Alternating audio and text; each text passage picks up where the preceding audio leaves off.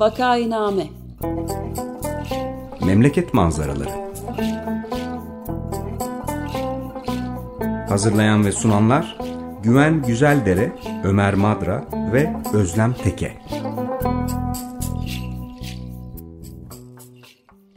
Günaydın. Vakainame'ye hoş geldiniz. Burası 95 FM Açık Radyo. Vakainame'yi Ömer Madra, Özlem Teke ve ben Güven Güzeldere birlikte sunuyoruz. Bugün konumuz gazeteci Timur Soykan. Hoş geldiniz Timur Bey. Merhaba, hoş bulduk. Merhabalar, hoş geldiniz. Teşekkür ederim. Bugün Özlem Teke bizimle değil. Ben e, kısaca Timur Soykan'ın tanıtımını yapayım. Sonra kendisine e, sözü verelim. Timur Soykan Marmara Üniversitesi İletişim Fakültesi Radyo, Televizyon ve Sinema bölümünden mezun e, gazetecilik hayatına Yeni Yüzyıl gazetesinde başladıktan sonra Radikal gazetesinde e, muhabirlik, e, editörlük e, yapıyor. Daha sonra e, Posta gazetesinde haber müdürlüğü yapıyor. Bu arada postacı yayın evini kurup e, orada da kitaplar e, yayımlıyor. Halen Bir Gün gazetesinde köşe yazıları yazmakta ve televizyon programlarında yorumcu olarak kendisini izliyoruz. E, şimdi Timur Bey biz birkaç hafta önce sizin bir günden e, köşe komşunuz Bahadır Özgür ile bir program yaptık. Kızılay konusunu anlatmıştı. Orada da dediğimiz gibi e, şöyle bir his var. Herkeste var aslında bu. Bu depremin yarattığı sarsıntıdan bir takım çatlaklar oluştu ve üstü örtülü, kapalı, şeffaf olmayan bir şekilde yapılan ama şeffaf olması aslında gereken işte ihaleler, yolsuzluklar, dönüştürmeler bir sürü ilişkiler ortaya çıktı. Bu çatlaklardan bilgiler akmaya başladı. Siz de bir araştırmacı gazeteci olarak bunları takip ediyorsunuz ve bir gündeki köşenizden ben okuyorum. Ee, örneğin e, AKP milletvekili Şamil Tayyar hakkında bir, e, bir, bir, bir takım bir şeyler ortaya çıkarttınız e, bu iktidarın en çok sesi çıkan insanlarından birisi ama meğerse işte inşaat şirketleriyle bir bağlantısı varmış. Dolayısıyla e, deprem konusunda iktidarı eleştirenlere en yüksek perdeden belki cevap veriyor ama bunun altında kişisel bir çıkar olduğunu görüyoruz. Buna benzer başka şeyler de e, ortaya çıktı. Dolayısıyla bugün e, bu konularda yani şeffaf olmayan ama bir şekilde ortalığa dökülmüş olan ve sayenizde e, bizim de öğrenme imkanı bulduğumuz e, olan bitenleri, yolsuzlukları, şunu bunu biraz konuşalım istiyoruz. E, nereden başlamak isterseniz buyurun, söz sizde. Ya aslında çok iyi özetlediniz. Yani şu, yani Türkiye'de e, bir e, enkaz depremden önce vardı. Yani e, devlet yapısı, Türkiye'nin yönetiliş biçimi ve yeni tek adam rejimi e, Türkiye devleti bir enkazı dönüştürmüştü zaten. Yani bunu adaletten eğitime, sağlığa, çevreciliğe, Çevre ve Şehircilik Bakanlığı'na, AFAD'a nereye uzatırsanız uzatabileceğiniz bir enkaz vardı ortada. Ve bu enkaz canımızı almak için bekliyormuş. Yani depremde gördüğümüz bu. Yani e, aslında var olan devleti enkazı çevirenler e, depremde de e, zaten beklenen zaten bilim insanlarının defalarca uyardığı, tarihin bize gösterdiği, bilimin her seferinde söylediği o deprem meydana geldiğinde on binlerce insanımızı öldürdü. Şimdi aslında o enkazlar, o beton yığınları, o yıkımın içinde biz her yerinden dökülen bir organizasyon, bir devlet yapısı gördük. Bir iktidar biçimi gördük. Şimdi bu neden böyle oldu. Şimdi ya aslında bütün her şeyi şöyle özetleyebiliriz. Yani AKP iktidarı bir beton iktidarı. Yani bir beton rüzgarı istedi. Yani bunun pek çok nedeni var. Birincisi belki de e, bence birincisi zaten o. En kolay yolsuzluk yapabildiği, yapabildiği için bir rant düzeni yarattı. E, o rant düzeninde de o betonda kendi kadrolarını, kendi liderliğini, kendi iktidarını besleyebileceği e, bir biçim, bir ekonomi sistemi oluşturdu. O ekonomi sisteminde mesela en basit ve en somut olanı bu ülkenin 99'dan beri toplanan, 1999'dan beri toplanan deprem vergilerini e, beşli çete diye muhalefetin adlandırdığı e, ve bir, bir çeşit bir sermaye transferi de olan kendi müteahhitlerine, kendi kadrolarına deprem vergileri yani insanların güvenli konutlarda oturmak için, ölmemek için ödediği vergileri peşkeş çekti. Bunlarla cebini doldurdu. Şimdi ülkenin tepesinde bunun yüzlerce ihalesine, pazarlık usulü ihaleler çoğu veya bedel arttırımları, ihale değerde bedel arttırımı gibi onlarca yöntemle veya ihale yasalarını onlarca kez değiştirerek bu sistemi nasıl kurduğunu, nasıl işlettiğini gördük. Depremde neyi gördük biliyor musunuz? Depremde bunun il il yani şehir şehir, ilçe ilçe, sokak sokak küçük versiyonlarını gördük. Ee, yani orada devletin tepesinde kurulan o sistem bütün bu depremde yıkılan yerlere yayılmıştı. Yani bir virüs gibi sokak sokak oralara inmişti. Bakın çok ilginç bir manzara gerçekten. Yani İslahiye'ye gidin, Nur Dağı'na gidin. Yani kentler değil bunlar. Bunlar ilçeler. 40 bin nüfuslu, 50 bin nüfuslu. Yani ilçeler. Ve o ilçelere girdiğiniz zaman, eskiden girdiğiniz zaman dehşete düşerdiniz. Şaşırdınız gerçekten. Yani onlarca katlık binalar. Yepyeni, çok sayıda bina. Ve bu bir kalkınma, bir gelişme diye halka yutturulup o binalarda belirli rant çeteleri ve bunların sayısı gerçekten çok az. Rant çeteleri ceb cebini doldurdu. Bütün sistem bunun üzerine kuruldu. Ne bir üretim var, ne bir sanayileşme var, ne bir yatırım var. Sadece bir grup var ve o grup imar olmayan arazilere imar sağlıyor. Veya fay hatlarının üzerine onlarca katlı binalara izin tanıyor. Oraya sonra müteahhit geliyor, betonu dikiyor. Oradaki insanlar da bunu bir gelişmişlik olarak algılayıp oraya milyonlarca liralık evlere, Nurdan'da, İslahiye'de paralarını veriyorlar. Ve daha sonra o binalarda ölüyorlar. Peki şimdi tabii şu soru akla geliyor. Yani bu rant çeteleri ne kadar görünebiliyor? Bakın rant çetelerini İslahiye, Nurdağ, Hatay'a, Antakya'ya, Adıyaman'a, e, Elbistan'a nereye giderseniz gidin o rant çetelerini orada yaşayan insanlar yaşayarak biliyorlar zaten görüyorlar. Yani gözlerinin önünde onlar. Onları tanıyorlar. Onlar kentin en zenginleri, ilçenin en zenginleri, en pahalı arabaları binenleri, Ankara'ya sık sık gidenleri. Yani onlar ilçeni anormal zenginleşmiş olanlar. E şimdi bakıyorsunuz o yıkımdan sonra sadece müteahhitlere fatura çıkartılıyor. Çünkü sistemin özü bu. Sadece işte 280 tutuklu var sanırım. 200 küsürü müteahhit. O müteahhitler sanki sadece tek başlarına imar olmayan yeri imara açmışlar. Hayır açamazsınız. Ya sadece o müteahhitler 4 kat olan yere 8 katlı bina, 10 katlı bina yapmışlar. Yapamaz. Müteahhit yapamaz mı? Veya müteahhit sadece malzemeden çalmış. Kimsenin gözüne batmamış bu. Mümkün değil. Aksine oradaki yapılara baktığımızda çok açık bir şekilde şunu görüyoruz. Müteahhitler belediye meclis üyesi olmuş. Müteahhitler belediye başkan yardımcısı olmuş. Müteahhitler imar komisyonu başkanı olmuş. O müteahhitlerle birlikte olan ortakları belediye başkanları. Onlara izinleri veren belediye meclisinde çoğunlukları sağlayacak çete yapıları oluşturmuşlar.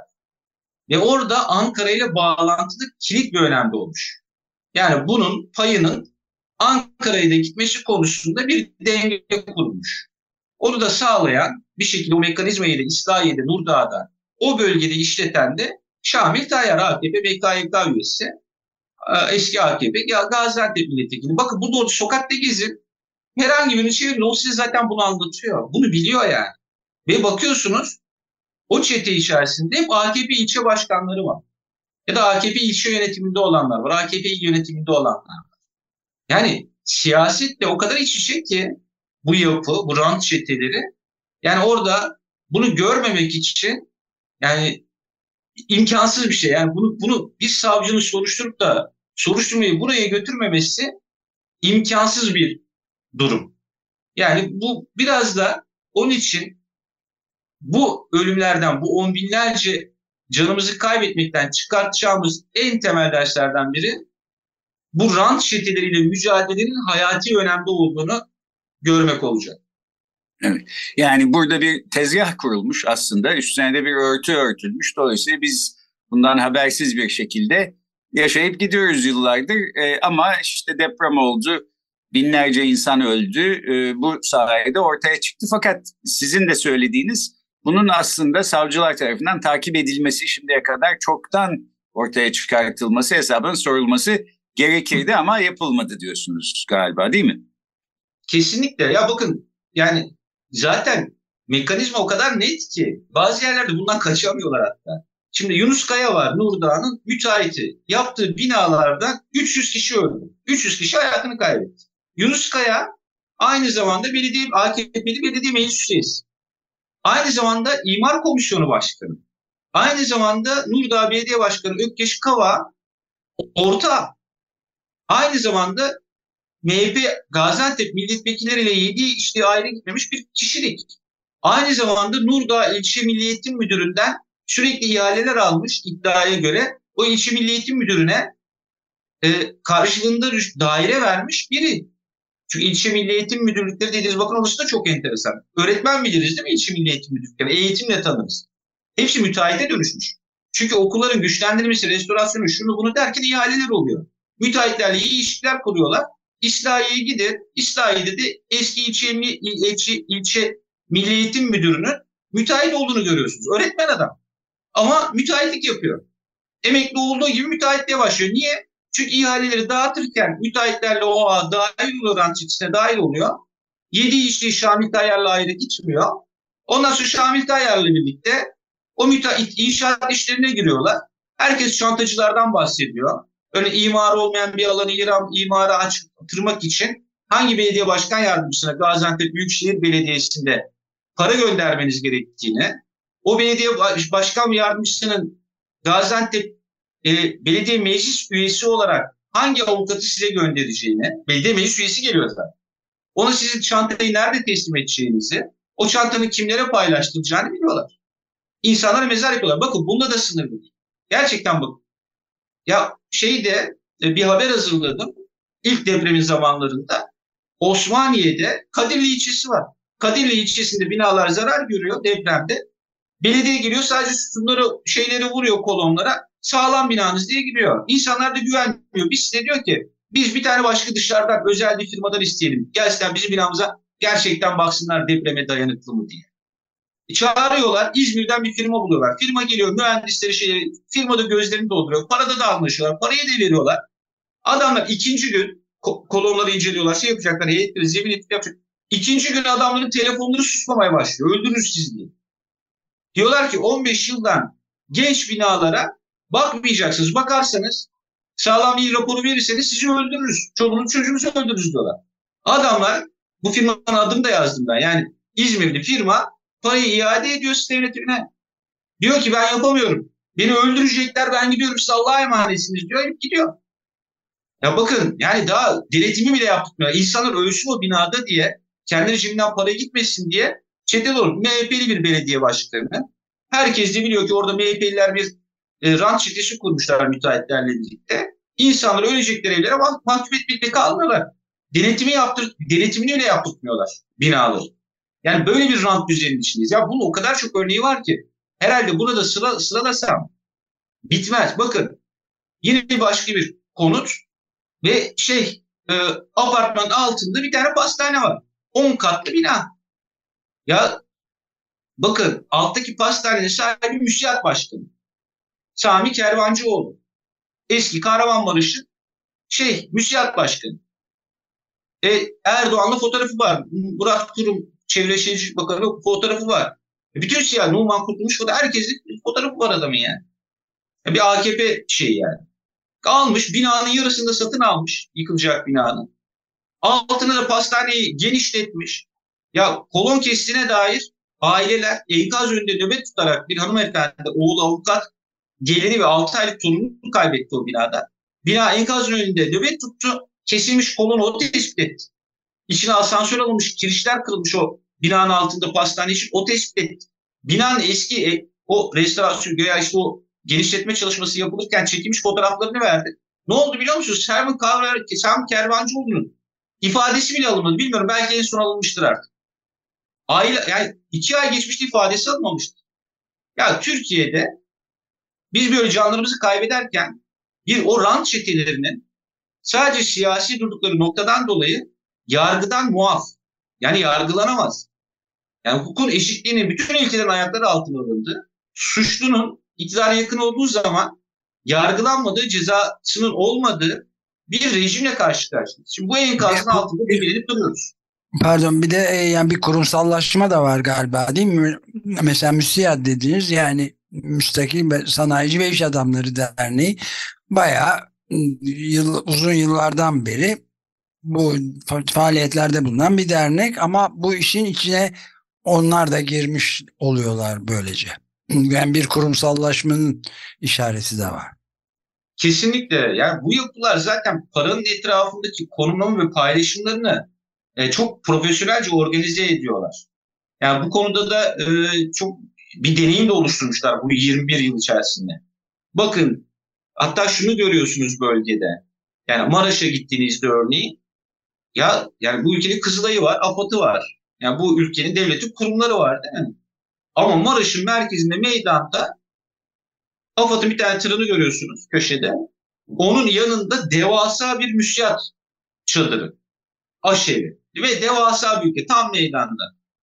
Bakıyorsunuz hemen onun yanında biraz ilerisinde Veren Elbiye Ankara merkezi bir tarikatın çadırı, yardım merkezi ve yemek dağıttığı yer. Başka bir yere gidiyorsunuz yine en merkezi çadır kente yakın menzilcilerin Beşir Derneği. Şimdi yani aslında sadece deprem an, deprem öncesi o rantı paylaşmakla da değil. Propaganda ve iktidar devam etmek için de bir kurumsallaşmış iş bölümleri var. Ama bunun aynısını nerede gördük? Hendek'te gördük. Hendek'te havai fişek fabrikası patladı. 7 tane işçi hayatını kaybetti. Müsiyat başkanları, bölge müsiyat, fabrikanın sahibi müsiyat başkanıydı. Müsiyat başkanları daha cenazeler toplanmadan moral yemeğinde bir araya geldi. Arkalarında son model arabalarıyla fotoğraf çektiler. Daha cenazeler toplanıyordu fabrikada. Yani sisteme baktığınızda bir yargılanmama, yargıdan muaf olmanın cüretini de çok sık görüyorsunuz. Ben Malatya, örneğin oteller var değil mi? Ben aylardır uğraşıyorum bir şeyi öğreneyim. Depremde kaç tane otel yıkıldı? Öğrenemiyorum. Ben kendim internetten sayarak şey yapıyorum. Turizm Bakanlığı'na sorup yanıt da alamadım. Ya Malatya'da Kırçuval Otel var. Onlarca kişi öldü. Sporcuydu bir kısmı. Malatya Büyükşehir Belediyesi'nin sporcularıydı. Bina çöktü ve bina eski apartmandan çevrilmiş onlarca otel yıkıldı böyle. Ve ya canınızı emanet ettiniz. Turizm Bakanlığı'nın ruhsat verdi. Belediyenin ruhsat verdi. Ve sizin birkaç gece konaklayıp güvende kendinizi hissetmeniz gereken yerlerin hepsi yerle bir oldu. Yüzlerce insanımız öldü. Kırşehir Oteli sahibini araştırayım dedim. Abi bak ne dersiniz? Hepsinde de bunu görüyoruz.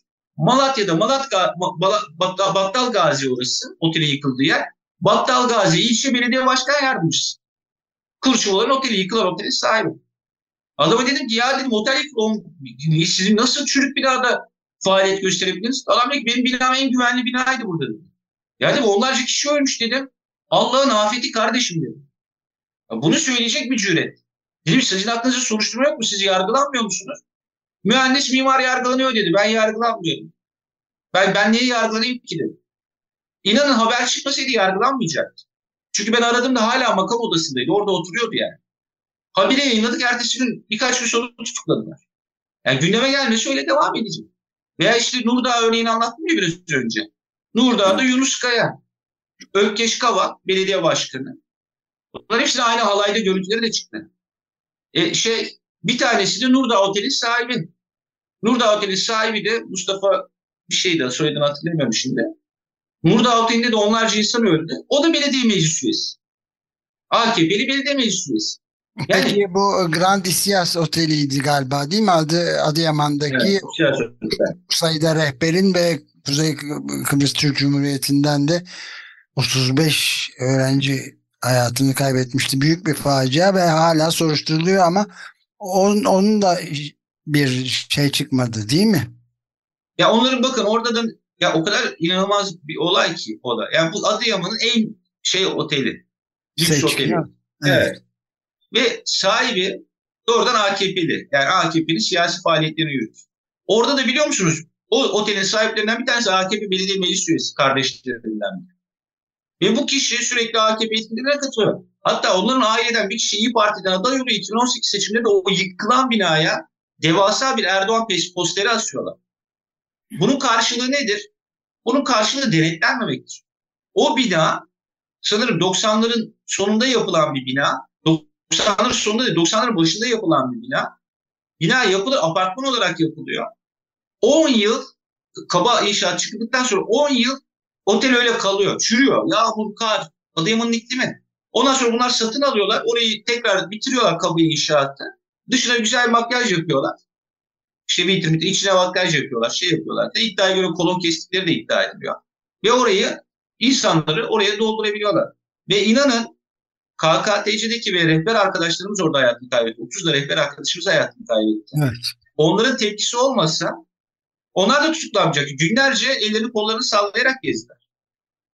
Ve onları bile e, tutuklamak konusunda yine a, görüyorsunuz. Yani aynı kadro, aynı rant düzeni. Her yerde böyle. Ha, aynı belediye meclis üyeliği, aynı konum, aynı yerlere konumlanıyorlar. O inşaat rantı için nereleri tutmaları gerekiyorsa oraya tutuyorlar. Ve Ankara'daki ilişkilerini de ona göre kuruyorlar. Ve onlar ya yani asıl o tamam otel sahibi şimdi tutuklandı diyelim. Ailenin tepkisi sonucu tutuklandı. Ya orayı ruhsat veren, orayı denetlemeyen Turizm Bakanlığı'nın, Çevre ve Şehircilik Bakanlığı'nın, belediyenin yetkileri ne olacak? Bunlar mahsus mu olacak? Bunlar yargılanmayacak. Onlar yargılanmadı, bunlar yargılanmadığı zaman, bu rant çeteleri yargılanmadığı zaman şey mi yapacağız? Adalet gelmiş diyebilecek miyiz? On binlerce insanımızı adaletsiyle mahkum etmedik mi diyeceğiz? Evet ben de şimdi bana da şöyle geliyor yani bütün bunların hepsini işte bu bir kader planıdır yapacak bir şey yok diye açıklamaya e, çalıştığınızda belki buna inanan e, bir takım vatandaşlar olabilir hayatını kaybedenler arasında filan falan ama bu tezgahtan çıkar sağlayan, yararlanan insanlar herhalde aslında bunun bir kader planı olmadığını, bir çıkarcılık e, şebekesi olduğunu, neyi nasıl yaparlarsa bundan yararlanabileceklerini çok iyi biliyorlar. İşte Ankara'ya gidiyorlar, ilişki kuruyorlar, e, parti yönetimine giriyorlar filan. Bütün söylediklerinizden bu anlaşılıyor. Tezgah dediğimiz böyle bir şey galiba. Ya işin kötü yanı bunu halk da biliyor. Yani bir bölgeye gidiyorsunuz. Ya sanırım Maraş'taydı yine. Ya bir cadde binalar yıkılmış, hepsi yıkılmış, yerli bir. Ya Türk Mühendis ve Mimarlar Odası Birliği'nin Binası orada duruyor. Sapasağlam camı bile kırılmamış. Camı bile kırılmamış. Sapasağlam duruyor. Yani o sokaktan geçseniz zaten görüyorsunuz. Bakarsınız o binaya ya bu kadar filan değil. Deprem öldürmüyor bunu görüyorsunuz. Bakın insanlar da bunun farkında.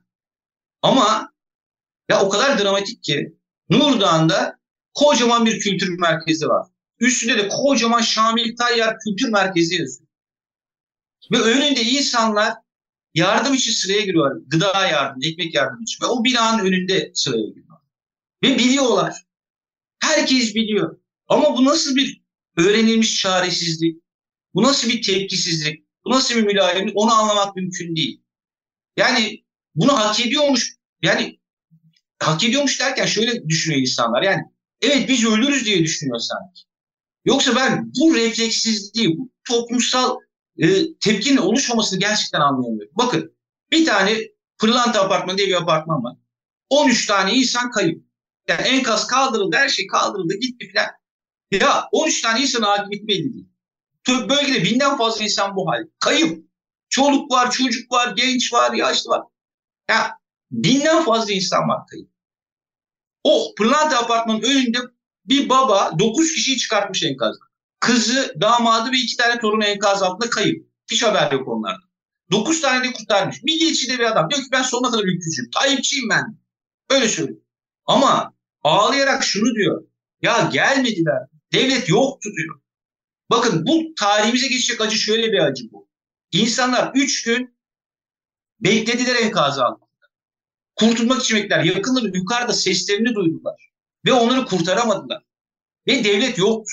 Ve bunu söyleyen insanlara bu devlet yalan söylüyorsunuz diyerek işkence yapmaya devam etti. Ve orada konuştuğunuz insanlar şunu diyor. Ya biz doğruyu söylüyoruz. Yalan söylemiyoruz. Kimse yoktu. Bir su, bir battaniye, bir sandalye yoktu. Bir hilt yoktu. Bir demir makası yoktu. Çocuğumun sesini duyarak öldü diyor. Ve sen o insana yalancı diyecek kadar bu siyasetin gözünü kör ettiği bir kibir içindesin. Ve burada 15 milyon insanın yaşadığı bu acıyı yokmuş gibi veya o tanık olduğu bu olayı yokmuş gibi anlatmaya çalışıyoruz. Bu işte aklın tuttuğu mantığı yok olduğu bir noktadır. Evet korku filmi gibi. Evet maalesef süreyi de bitirmek üzereyiz galiba. Evet yani bütün bu olan bitenler seçim sandığına ne şekilde yansıyacak onu da görmek için de 3 hafta falan bir vaktimiz var aslında. Ee, biz de şu anonsu da yapayım Vakainame'de depremle ilgili programlardan seçimle ilgili programlara doğru bir geçiş yapıyoruz. Gelecek hafta hukukçu Didem Yılmaz bu hem yeni seçim sisteminin ne şekilde işlediği işte ittifaklar şuna oy verirsek boşa mı gider filan gibi e, aklımızı kurcalayan soruları yanıtlayacak. E, bugün konuğumuz gazeteci Timur Soykan'dı. Depremden sonra ortaya çıkan, e, ortaya çıkarttığı e, o bugüne kadar e, şeffaflıktan uzak bir örtü altında ola gelmiş, e, var olmuş bilgileri bize aktardı. Çok teşekkür ediyoruz Timur Bey. Çok ben teşekkür, teşekkür ederim. Çok sağ olun. Görüşmek üzere. Görüşmek üzere. Arkadaşlar.